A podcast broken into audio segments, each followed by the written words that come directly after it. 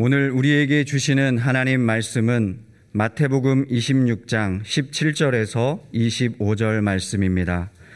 무교절의 첫날에 제자들이 예수께 나와서 이르되 유월절 음식 잡수실 것을 우리가 어디서 준비하기를 원하시나이까 이르시되 성한 아무에게 가서 이르되 선생님 말씀이 내 때가 가까이 왔으니 내 제자들과 함께 유월절을 내 집에서 지키겠다 하시더라 하라 하시니 제자들이 예수께서 시키신 대로 하여 유월절을 준비하였더라. 저물 때에 예수께서 열두 제자와 함께 앉으셨더니 그들이 먹을 때에 이르시되 내가 진실로 너희에게 이르노니 너희 중에 한 사람이 나를 팔리라 하시니 그들이 몹시 근심하여 각각 여짜오되 주여 나는 아니지요 대답하여 이르시되 나와 함께 그릇에 손을 넣는 그가 나를 팔리라 인자는 자기에 대하여 기록된 대로 가거니와 인자를 파는 그 사람에게는 화가 있으리로다. 그 사람은 차라리 태어나지 아니하였더라면 제게 좋을 뻔하였느니라. 예수를 파는 유다가 대답하여 이르되 라비여 나는 아니지요. 대답하시되 내가 말하였도다 하시니라. 아멘. 저는 지난 2월 마지막 주간부터 6월 셋째 주간까지 안식월을 잘 마쳤습니다. 귀한 시간 허락해 주셔서 안식월, 기간 개인 피정의 시간을 갖고 그 이후 시간에는 연로하신 어머니와 함께 시간을 보내다가 돌아왔습니다. 지난 7월 1일부터 시작된 정한조 목사님의 안식월 기간 동안 김광훈 목사님 그리고 김영준 목사님과 함께 번갈아 가면서 주일 설교 말씀을 전하겠습니다. 미국의 추수감사절, 일본의 오봉절, 그리고 중국의 중추절은 우리나라의 추석과 비슷한 명절입니다. 우리나라 명절 하면 떠오르는 단어가 있는데 귀성길, 반가운 만남, 덕담, 그리고 맛있는 음식 등이 있습니다. 우리나라의 추수 우리나라의 추석에는 송편을 그리고 미국의 추수감사절에는 칠면조 구이를 먹고 일본의 오봉절에는 당고를 중국의 중추절에는 월병을 먹습니다. 이처럼 각 나라마다 명절 문화와 풍습이 있듯이 성경에도 해마다 지켜야 하는 명절이 등장, 등장합니다. 6월절과 무교절, 초실절과 칠칠절, 나팔절과 대속제일, 그리고 초막절 등입니다. 이 절기들 중 이스라엘 역사에서 가장 중요한 사건이었던 출, 애굽을 기억하는 절기가 6월절입니다. 애굽의 각 가정마다 장자가 죽임을 당하던 날 애굽 전역에서 전무후무한 큰 울부짖음이 온 땅에 메아리 치던 날 문설주와 임방에 어린 양의 피를 바른 이스라엘 백성 집에는 죽음이 임하지 않았습니다. 6월절이란 문자적으로 패스오버 넘어간다라는 뜻으로 여호와께서 애굽을 심판하시던 날 밤 죽음의 천사가 피 묻은 이스라엘 백성의 집은 그냥 지나쳐 넘어진, 넘어간 것에서 유래되었습니다. 이스라엘 백성은 400여 년간 노예로 살면서 민족의 정체성을 상실하게 한 애굽 땅에 내린 재앙을 모두 목도했습니다. 특히 마지막 재앙인 죽음을 애통해 하는 울부짖음을 온 몸으로 들으며 출애굽한 이후 광야에서 40년을 살면서 하나의 민족, 하나의 국가로 정체성을 형성해 나갔습니다. 출애굽 당시의 상황을 출애굽기 12장 11절이 이렇게 증거하고 있습니다. 너희는 그것을 이렇게 먹을지니 허리에 띠를 띠고 발에 신을 신고 손에 지팡이를 잡고 급히 먹으라 이것이 여호와의 유월절이니라. 이스라엘 백성의 첫 유월절은 허리에 띠를 띠고 발에 신을 신은 상태에서 손에 지팡이를 잡고 급하게 어린 양과 무교병과 쓴 나무를 먹어야 했습니다. 언제 출애굽하라는 명령이 떨어질지 모르는 상황이었기에 마치 출정하는 군인들처럼 긴장감이 감돌았습니다. 급히라는 단어는 도망하다는 뜻의 히파드라는 단어에서 나온 말입니다. 하나님의 명령대로 이스라엘 백성은 만반의 준비를 갖추고 모든 행동을 재빨리 시행해야 했습니다. 오늘날 6월절을 기념하는 기본 메뉴는 무교병과 어린 양, 쓴나물과 소스, 달걀과 포도주입니다. 무교병을 먹는 것은 출애굽 당시에 빵이 발효되는 것을 기다릴 수 없을 정도로 급하게 탈출했던 긴박한 상황을 기억하는 것입니다. 어린 양은 문 입구의 인방과 문설주에 어린 양의 피를 바름으로 죽음의 천사가 넘어간 것을 기념합니다. 쓴 나물은 애굽에서의 쓰디 쓴 노예 생활을 기억합니다. 무화과와 대추야자, 건포도와 견과류를 섞어 만든 단맛 나는 소스는 진흙 색깔을 띠는데 이것은 노예 생활을 할 때에 진흙으로 벽돌 굽기를 하던 것을 기억하는 식사입니다. 달걀은 애굽에서의 노예 생활이 고통과 어려움의 연속이지만 어려움을 당하면 당할수록 견고해지는 것을 의미하는 식사입니다. 마지막으로 포도주는 애굽의 노예 생활에서 탈출하여 자유와 해방을 맞이하게 된 기쁨을 상징하고자 하는 식사입니다. 이스라엘 백성은 6월절 음식을 준비하면서 과거 조상들이 겪었던 고난과 슬픔을 회상하며 수천 년의 시간을 넘나들며 다음 세대에게 그날의 일을 상기시키고 있습니다. 17절 말씀에 등장하는 무교절은 유대력으로 니산월 15일에 지키는 절기입니다. 니산월은 유대의 달력으로 4월이며 하나님께서는 출애굽을 한 달 그 해 정월을 그 달을 그 해의 정월로 삼으라고 명령하셨습니다. 4월 14일 저녁에 6월절을 지키고 그 다음 날인 15일부터 7일간 무교절로 지냈습니다. 무교절은 이스라엘 백성이 출 애굽한 후 홍해를 건너기까지 당했던 고난을 기억하는 절기입니다. 이스라엘 민족이 노예 생활에 종지부를 찍고 출애굽할 때에 누룩을 넣지 않은 무교병을 먹은 것을 기념하여 무교절이라고 부릅니다. 세계 여러 나라의 절기와 다르게 이스라엘의 모든 절기는 하나님께서 직접 제정하셨습니다. 하나님께서 제정하신 하나님의 유월절은 애굽에서 노예 생활하며 신음하던 이스라엘 백성을 구원해 내셨습니다. 하나님께서 이스라엘을 구원해 내셔서 성민으로 삼으신 이유를 신명기 7장 6절에서 11절은 이렇게 증거하고 있습니다. 너는 여호와 내 하나님의 성민이라. 내 하나님 여호와께서 지상 만민 중에서 너를 자기 기업의 백성으로 택하셨나니 여호와께서 너희를 기뻐하시고 너희를 택하심은 너희가 다른 민족보다 수요가 많기 때문이 아니니라. 너희는 오히려 모든 민족 중에 가장 적으니라.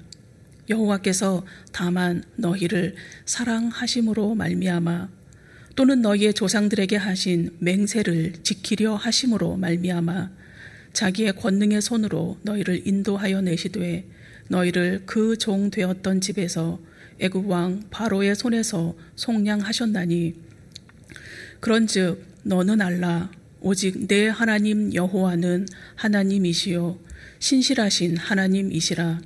그를 사랑하고 그의 계명을 지키는 자에게는 천대까지 그의 언약을 이행하시며 인예를 베푸시되 그를 미워하는 자에게는 당장에 보응하여 멸하시나니. 여호와는 자기를 미워하는 자에게 지체하지 아니하시고 당장에 그에게 보응하시느니라. 그런즉 너는 오늘 내가 네게 명하는 명령과 규례와 법도를 지켜 행할지니라 하나님께서 이스라엘 백성을 구원하신 이유는 그들이 다른 민족보다 강대하고 수요가 많기 때문에 택한 것이 아닙니다. 오히려 모든 민족 중에 가장 적지만 이 민족을 사랑하심으로 또한 그의 조상들과 맺으셨던 언약을 지키시기 위함이라고 말씀하십니다. 쇠풀무 애굽 땅에서 이끌어내신 하나님께서는 이스라엘 백성이 하나님 당신의 목소리를 순종하고 하나님의 모든 명령을 따라 행하라고 명령하셨습니다. 하나님의 목소리를 순종하고 하나님의 명령을 따라 행하면 이스라엘은 하나님의 백성이 되고 하나님은 이스라엘의 하나님이 되실 것이라고 말씀하셨습니다. 모세는 이스라엘 백성들에게 가나안 땅에 입성하면 유월절을 지키라고 신신당부를 했습니다. 그러나 실제적으로 이스라엘 백성이 유월절 절기를 잘 지켰다는 이야기는 성경에 많이 언급되지 않습니다. 여호수아 5장에 언급하고 있는 것처럼 여호수아와 이스라엘 백성이 가나안 땅에 입성한 후에 여리고 평지에서 유월절을 지킨 이후에는 왕정 시대인 히스기야 왕과 요시야 왕 때에만 유월절을 지켰다는 기록이 있습니다. 남유다의 히스기야 왕은 이스라엘 민족이 빚어낸 출애굽 역사를 기념하는 유월절을 패망한 북이스라엘의 난민들까지 포함시켜 지키게 함으로 분열된 다윗 왕조의 부흥을 이끌었습니다. 남유다의 마지막 부흥에 불꽃을 피운 요시야 왕도 아시리아의 쇠퇴기를 이용해 북이스라엘의 가장 북쪽인 납달리 땅까지 포함하여 광범위한 유월절 행사를 주관한 기록이 있습니다. 남유다와 북이스라엘을 다스렸던 나머지 왕들은 하나님의 명령을 따르지 않았습니다. 순종이 제사보다 낫고 듣는 것이 숫 양의 기름보다 낫다고 하나님께서는 선제자를 통해서 끊임없이 말씀하셨습니다. 그러나 이스라엘은 매년 지켜야 할 절기도 기억하지 못하고 하나님의 말씀을 버리고 죄악의 길을 선택했습니다. 그 결과 이스라엘은 주변 강대국들에 의해서 나라를 빼앗기고 포로로 끌려가는 신세가 되고 말았습니다. 나라를 빼앗긴 이스라엘은 하나님께서 제정해 주신 절기에서 멀어져 갈 수밖에 없었습니다. 고된 노예 생활 중에 지칠, 지칠, 지킬 수 없었던 6월절은 이스라엘 백성이 바벨론 포로에서 돌아온 이후부터 본격적으로 지켰습니다. 바벨론 포로에서 귀환한 유대인들이 제사장들과 레위 사람들을 중심으로 유월절을 성대하게 지킨 기록이 에스라 6장에 등장합니다. 에스라 6장 19절에서 22절 말씀을 세번역 성경으로 읽겠습니다. 사로잡혀 갔다가 돌아온 이들은 첫째 달 14일에 유월절을 지켰다. 제사장들과 레위 사람들은 일제히 몸을 씻고서 정결 예식을 치렀다. 그런 다음에 레위 사람들은 돌아온 이와 이들 모두와 동료 제사장들과 자기들이 먹을 유월절 양을 잡았다. 잡혀갔다가 돌아온 이스라엘 자손들이 그것을 먹었다. 이 땅에 살던 이방 사람들에게서 부정을 탔다가 그 부정을 떨어버리고 주 이스라엘의 하나님을 찾아온 이들도 그들과 함께 유월절 양고기를 먹었다. 그들은 이랫동안 무교절을 즐겁게 지켰다. 주님께서 아시리아 왕의 마음을 돌이켜서 그들에게 호의를 베풀도록 하셨으므로 그들은 힘을 얻었다. 그들은 주 이스라엘의 하나님이신 하나님의 성전을 다시 지을 수 있었으므로 한없이 기뻤다.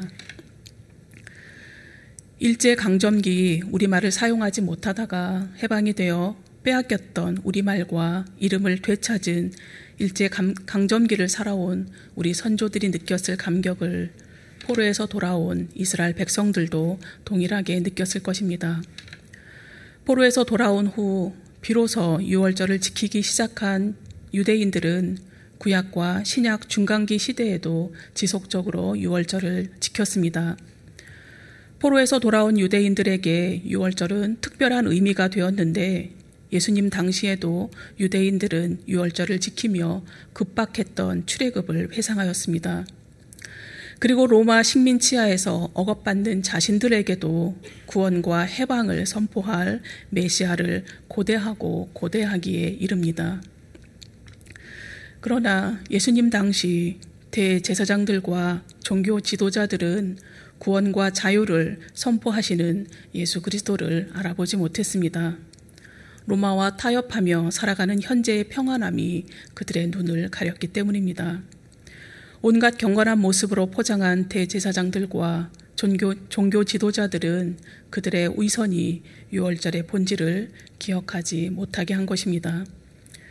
그래서 유월절 준비에 집중해야 할 시간에 예수 그리스도를 죽이는 일에 혈안이 되었습니다. 대제사장과 종교 지도자들의 유월절은 주님께서 화 있을진저라고 꾸짖으셨던 꾸짖음이 허공에서 사라지는 것으로 끝나고 말았습니다. 자신들의 기득권을 지키기 위해 혈안이 되어 있던 그들의 유월절은 회복 불가능한 절기로 전락하고 말았습니다. 그러나 예수님께서는 하나님의 때가 참에 열두 제자와 함께 유월절 만찬 자리에 앉으셨습니다. 20절 말씀입니다. 저물 때에 예수께서 열두 제자와 함께 앉으셨더니 누가복음에 의하면 예수님께서는 베드로와 요한을 미리 보내셔서 유월절을 준비하게 하셨습니다. 유월절 어린 양은 성전에서 저녁 희생 제사를 위해 향을 피우기 전이나 금초대에 달린 등잔을 손질하기 전에 성전 안에서 유월절 어린 양을 잡았습니다. 어린 양을 잡는 일은 이스라엘 백성 각자가 시행했기에 베드로와 요한도 예배자들 무리에 섞여 어린 양을 잡았고 성전의 번제단에 두 줄로 늘어선 제사장들이 양의 도살을 도왔습니다. 도살된 어린 양은 직무를 수행하는 제사장들이 어린 양의 피를 번제단에 붓는 것으로 마무리가 되었습니다. 베드로와 요한은 잡은 어린 양을 들고 예수님과 종, 동료들이 기다리고 있는 곳으로 발걸음을 재촉하였을 것입니다. 그리고 해가 지면 시작되는 6월절 관례에 따라 날이 저물어지자 예수님께서는 열두 제자와 함께 식탁에 앉으셨습니다. 6월절 만찬 식탁에 앉은 가련 유다는 어떤 마음으로 6월절을 맞이하고 있을까요? 예수님과 함께 몸은 만찬 자리에 앉아 있으나 가련 유다의 머릿속은 이미 사단의 생각으로 가득 차 있었습니다. 주님께로부터 인자를 파는 그 사람에게는 화가 있을 것이로다. 그 사람은 차라리 태어나지 아니하였더라면 제게 좋을 뻔하였다라는 무서운 심판의 메시지를 들을 때에 두려움과 회개의 감정이 일어났어야 했지만 가룟 유다는 천연덕스러움을 선택했습니다. 예수님께서 너희 중에 한 사람이 날, 나를 팔 것이라고 말씀하실 때에도 나는 아니지요 라고 되물었습니다. 나는 아니지요 라고 묻는 가련 유다에게 내가 말하였다 라고 말씀하시는 주님의 음성을 들을 때에도 돌이킬 기회가 있었습니다. 그러나 그는 자신이 선택한 길을 버리지 않았습니다. 대신 끝까지 자신을 사랑하신 예수 그리스도의 사랑을 버렸습니다. 샘이 빨랐던 유다, 탐욕에 가득하, 가득했던 유다의 유월절은 그렇게 저물어 갔습니다. 그렇다면 예수님과 함께 만찬 자리에 앉은 나머지 11명의 제자들의 유월절은 어떠했을까요? 주님께서는 고난 받으시기 전에 제자들과 함께 유월절 먹기를 원하고 원하셨습니다. 그렇게 원하셨던 주님의 마음과는 달리 11명의 제자 역시 가론 유다와 큰 차이는 없어 보입니다. 여전히 자리 다툼하고 여전히 부족한 모습입니다. 예수님의 제자 양육이 실패로 돌아간 듯 보이는 순간입니다. 그러나 가련 유다를 제외한 나머지 제자들은 땅 끝까지 복음을 전파하기를 부탁하신 예수님의 당부를 심령으로 깨닫기 시작했습니다. 심령으로 깨닫기 시작한 제자들은 주님의 당부를 소명으로 감당했습니다. 제자들의 유월절은 처음에는 미약했으나 결국에는 땅 끝까지 복음을 증거하며 온 인류를 구원하시려는 하나님 아버지의 계획을 이루어 드리는 사명자로 변화되어 갔습니다. 열두 제자와 함께 유월절 만찬 자리에 앉으신 예수님은 당신이 친히 어린 양이 되심으로 유월절을 완성하셨습니다. 그리고 예수 그리스도께서 단 한 차례 희생 제물이 되셨지만 회개하는 심령들 안에서 오늘도 6월절 만찬은 지속되고 있습니다. 6월절 전에 이스라엘 백성의 신분은 노예였습니다. 그러나 6월절 사건 이후 이스라엘 백성은 하나님의 선민으로 단련되어 갔습니다. 그렇다면 이 시간 예수 그리스도께서 초대하신 교우님의 6월절은 어떠하십니까? 그 대답은 내 삶의 열매로 확인이 가능합니다. 내가 현재 성령의 열매를 맺고 살고 있는지 아니면 성령의 열매와는 거리가 먼 삶을 살고 있는지로 확인이 가능합니다. 대제사장들과 종교 지도자들처럼 외식하는 종교인이라면 탐욕과 배신의 길을 선택한 가룟 유다라면 일평생 유월절을 기억한다 하더라도 믿음과 삶의 괴리를 좁히지 못한 어리석고 안타까운 인생입니다. 그러나 좀처럼 끝나지 않는 코로나 팬데믹이라는 어려운 순간에도 비록 몸은 예배당 안에 있지 못하나 삶의 자리를 예배의 자리로 지키기 위해서 자신을 단련한 교우님이시라면 영원한 죽음에서 구원받은 6월절 패스오버의 순간을 잊지 않았음을 증명합니다. 더 나아가 주님의 제자의 길을 걷는 일에 게을리하지 않았음을 증명합니다. 영과 진리로 예배의 자리를 지키지 않는 그리스도인이 바른 제자일 수 없기 때문입니다. 다음 주일은 우리 교회 창립 16주년 기념 주일입니다. 우리 교회는 한국 기독교 100년의 신앙과 정신을 잇고 한국 기독교 200주년을 향한 바른 길 닦기의 사명을 다하고자 한국 기독교 100주년 기념재단에 의해 창립되었습니다. 우리 교회의 사명은 구원의 은혜를 전하고자 척박했던 조선 땅에 발을 디뎠던 선교사들의 헌신을 기억하는 양아진 외국인 선교사 묘원과 죄 사함의 은총을 저버리지 않으려고 자신의 목숨을 아끼지 않은 이 땅의 순교자들을 기리는 한국 기독교 순교자 기념관을 관리하고 운영하는 것입니다. 교회 창립 때부터 원근 각처에서 모인 교우님들과 더불어 16년의 시간이 흘렀습니다. 16년 동안 수많은 교우님들의 헌신으로 양화진 외국인 선교사 묘원은 선교사 묘원답게 가꾸어졌습니다. 그리고 새롭게 단장하기 위해 2018년부터 시작한 한국 기독교 순교자 기념관의 전면적인 건물 개보수와 전시 개편 공사는 현재도 진행 중에 있습니다.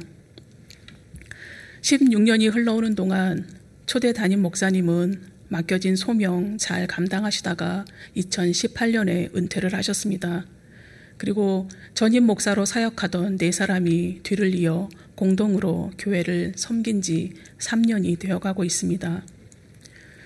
이스라엘 백성들이 절기를 지키며 다음 세대들에게 하나님께서 행하신 일들을 전하고 있듯이 저희 공동 담임 목사들도 모든 동역자들과 함께 우리 교회의 사명을 다음 세대에게 잘 전하기 위해서 오늘도 주님의 도우심을 간절히 구하고 있습니다.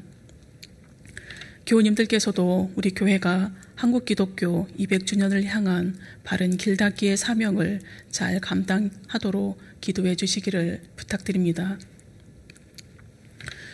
21세기를 살아가는 현재 세계적으로 발생하고 있는 기상이변, 식량난, 스마트 기기와 인터넷 과다 사용으로 인해 발생되는 문제뿐만 아니라 가정과 사회, 일터에서 일어나고 있는 크고 작은 문제들이 우리의 마음을 흐트러뜨리고 있습니다. 2019년 말부터 시작된 코로나 바이러스 전파로 인해 2020년 3월에는 전 세계적으로 팬데믹이 선포되었습니다. 팬데믹으로 인해서 국가 간 이동이 차단되었을 뿐만 아니라 한 국가 안에서는 지역 간 통행이 제한되기도 하였습니다. 예상하지 않았던 일들은 가정과 직장, 학교와 교회에서도 발생했습니다. 매일 출근하던 일상이 재택근무로 자리를 잡기도 하였고 자녀들은 등교가 중단되어 인터넷으로 수업을 하고 있습니다. 거리두기와 마스크 착용이 일상화되었고 개인적인 만남에도 인원이 제한되었습니다. 직장과 학교뿐만이 아니라 주일 예배 또한 현장에서 예배 드리는 것이 중단되기 시작하였고 인터넷을 통해 각 가정이나 개인 공간에서 예배를 드리는 오늘을 살아가고 있습니다.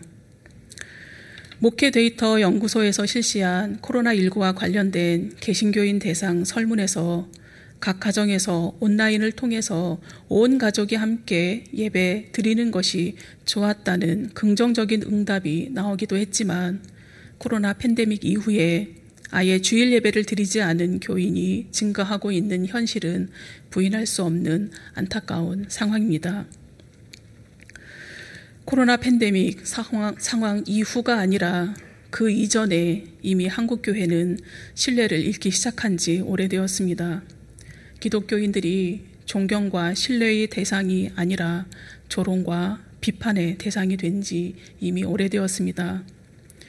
이러한 현실 속에서 한국 기독교 200주년이 되는 2028년이 되었을 때 이 땅의 교회는 어떤 모습으로 존재하고 있겠습니까?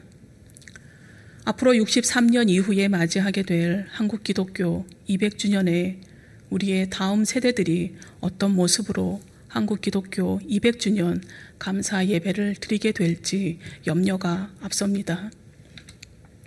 이미 오래전 쇠퇴기를 걷기 시작한 유럽의 교회들처럼 외형만 남은 교회가 아니라 예수 그리스도의 생명이 살아 숨쉬는 교회로 회복되기 위해서는 우리가 해야 할 일이 있습니다. 다시 예수 그리스도께 집중하는 것입니다. 예수 그리스도와 함께 예수 그리스도 안에서 교회를 교회답게 세워가는 일에 집중하는 것이 우리가 할 수 있는 일입니다. 교회 안에 발을 딛고 있다고 하여 모두 교회는 아닙니다. 대제사장들과 종교 지도자들은 예수님으로부터 독사의 자식들, 외식하는 자들이라는 질타를 받았음에도 꿈쩍하지 않은 회칠한 무덤 같은 존재로 전락한 지 이미 오래되었습니다. 탐욕과 배신의 아이콘이 된 가룟 유다 역시 예수님 가장 가까이에 있었으나 그는 예수 그리스도께 집중하기보다 자신의 신념을 선택했습니다. 예수님께서는 생애 마지막 유월절을 제자들과 함께 하셨습니다. 여전히 자리 다툼하고 여전히 부족하고 여전히 성숙하지 못한 제자들이지만 가룟 유다를 제외한 나머지 제자들 가슴 속에는 예수 그리스도와 함께 예수 그리스도 안에서 주님의 몸된 교회로 세워져 가는데 집중했습니다. 그리고 그들은 그들에 의해서 복음은 땅 끝까지 전파되었습니다. 주님께서는 우리를 주님의 제자로 부르셨습니다. 주님께서는 친히 제자로 불러 모으신 우리와 함께 계시며 우리와 함께 일하기를 원하십니다. 우리 한 사람 한 사람이 예수 그리스도께 다시 집중할 때에 우리 각 사람은 예수 그리스도가 머리 되신 무형의 교회가 될 것입니다. 무형의 교회인 우리를 이어서 다음 세대 역시 교회로 자라갈 것입니다. 그리고 다음 세대들이 이끄는 한국 기독교 200주년은 예수 그리스도와 함께 예수 그리스도 안에서 예수 그리스도에 의한 교회로 견고하게 빛날 것입니다.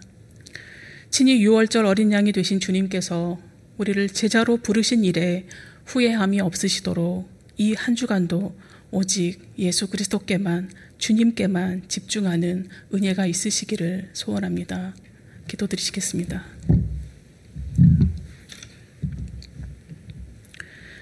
전능하신 하나님, 큰 죄에 빠진 우리를 위해 친히 어린 양 제물이 되심으로 보혈을 흘려주시고 그 은총으로 인해 우리를 제자로 삼아주셔서 감사합니다. 주님께서 베푸신 사랑이 한없이 크고 넓어 우리의 뜻을 버리고 주님의 뜻을 이루는 제자로 살기로 결심하게 하시니 또한 감사합니다. 교회가 지탄받는 시대가 되었지만 다시 예수 그리스도께 집중하는 우리를 통해 교회를 회복시켜 주시옵시고 교회를 통해 생명이 흘러 넘치게 하여 주옵소서. 이스라엘 백성이 매년 6월절을 지키며 다음 세대에게 하나님께서 이스라엘을 위해 행하신 일들을 기억시키는 것처럼 우리의 신앙의 다음 세대들에게도 하나님께서 이 땅을 위해 행하신 일들을 이 땅의 교회를 통해 이루신 일들을 전하는데 게을리하지 않게 하여 주시옵소서. 우리를 제자로 부르신 하나님, 대제사장들과 종교 지도자들처럼 겉만 화려한 종교인 되기를 거절할 힘을 우리에게 주시옵소서. 가룟 유다처럼 탐욕을 숨긴 채 주님 곁에 있지 않게 하시옵소서. 진실한 그리스도인으로 주님과 동행하는 우리 모두 되게 하셔서 우리에게 맡기신 교회의 사명을 끝까지 감당하게 하여 주옵소서. 그 길이 고난의 길이라 해도 영원한 생명의 길이기에 주저함 없이 기쁨으로 걷게 하여 주옵소서. 예수님의 이름으로 기도드립니다. 아멘.